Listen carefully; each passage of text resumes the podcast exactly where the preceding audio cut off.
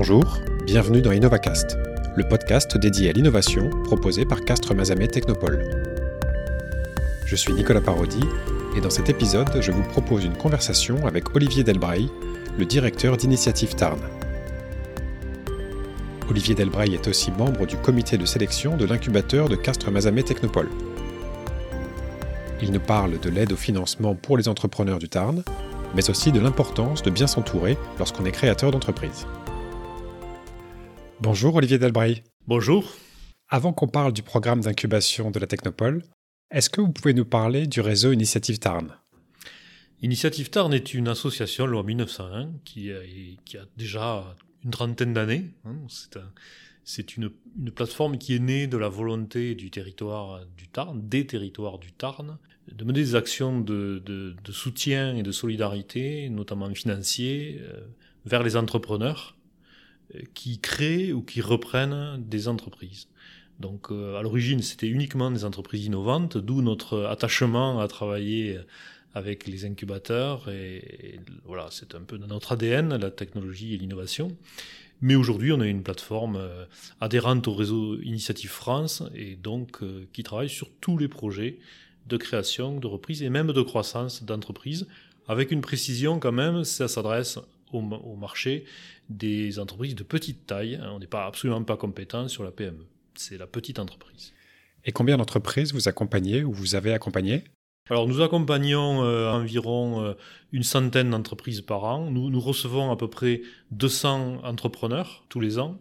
Nous en accompagnons la moitié, à peu près une centaine. Et euh, donc à peu près 70 à 80 d'entre eux jusqu'à la phase de financement.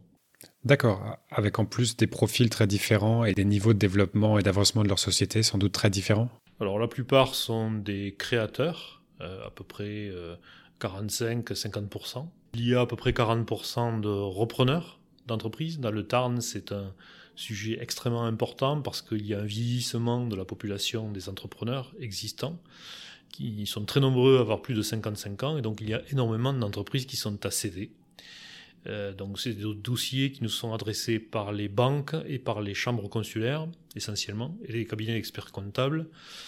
Et donc il y a beaucoup d'entrepreneurs qui, reprennent et ensuite il y a quelques entrepreneurs qui sont euh, qu'on a déjà aidés par le passé et qui ont un projet de croissance.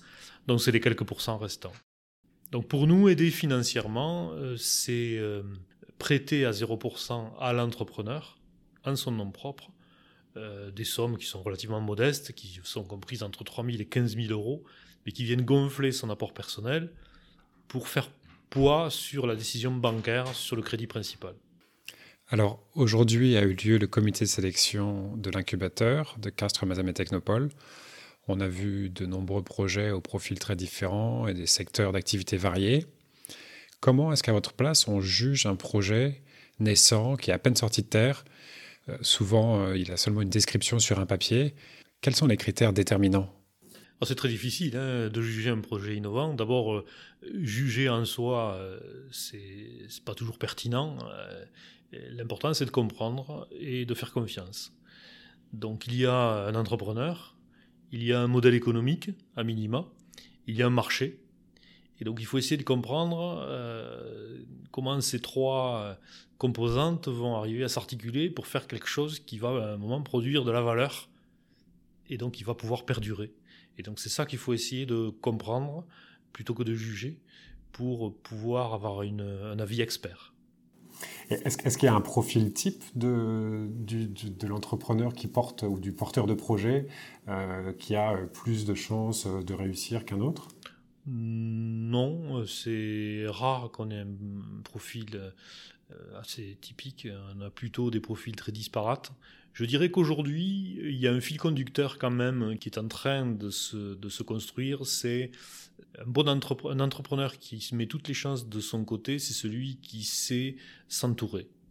Qu'on soit tout seul ou qu'on soit déjà dans une équipe avec des associés, c'est important de savoir s'entourer, c'est-à-dire de mobiliser autour de soi des compétences euh, soit de conseil, soit de coopération, euh, soit d'association.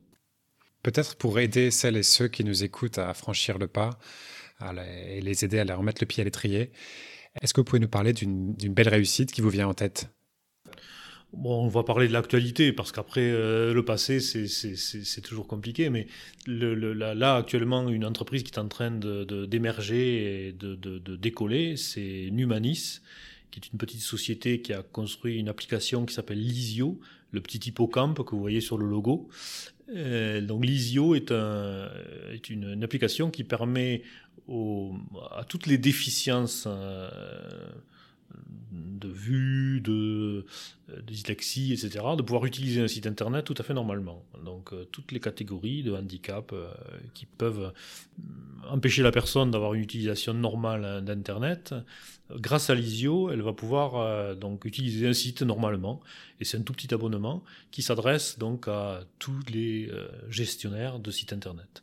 Donc c'est, ça a été créé par un, un garçon qui s'appelle Eric Guéraud et qui a été incubé ici à la Pépinière, qui est un informaticien de métier et qui ne connaissait pas euh, ou peu la partie commerciale et la partie euh, innovation et qui est en train ben, de, faire ses preuves, à tel point qu'on a réussi à mobiliser un de nos partenaires, qui est EDF Développement, pour un gros prêt pour l'aider à faire son développement informatique. Donc c'est un joli projet, on le voit beaucoup en ce moment sur les réseaux sociaux, mais euh, on risque d'en entendre parler euh, durablement. Très bel exemple, et très bel exemple d'accompagnement par la Technopole et son incubateur. Merci Olivier Delbray. Je vous en prie. C'est la fin de cet épisode d'InnovaCast.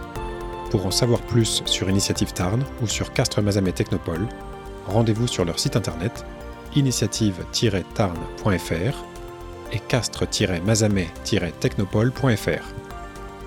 Si cet épisode d'InnovaCast vous a plu, n'hésitez pas à le partager autour de vous et bien sûr sur les réseaux sociaux.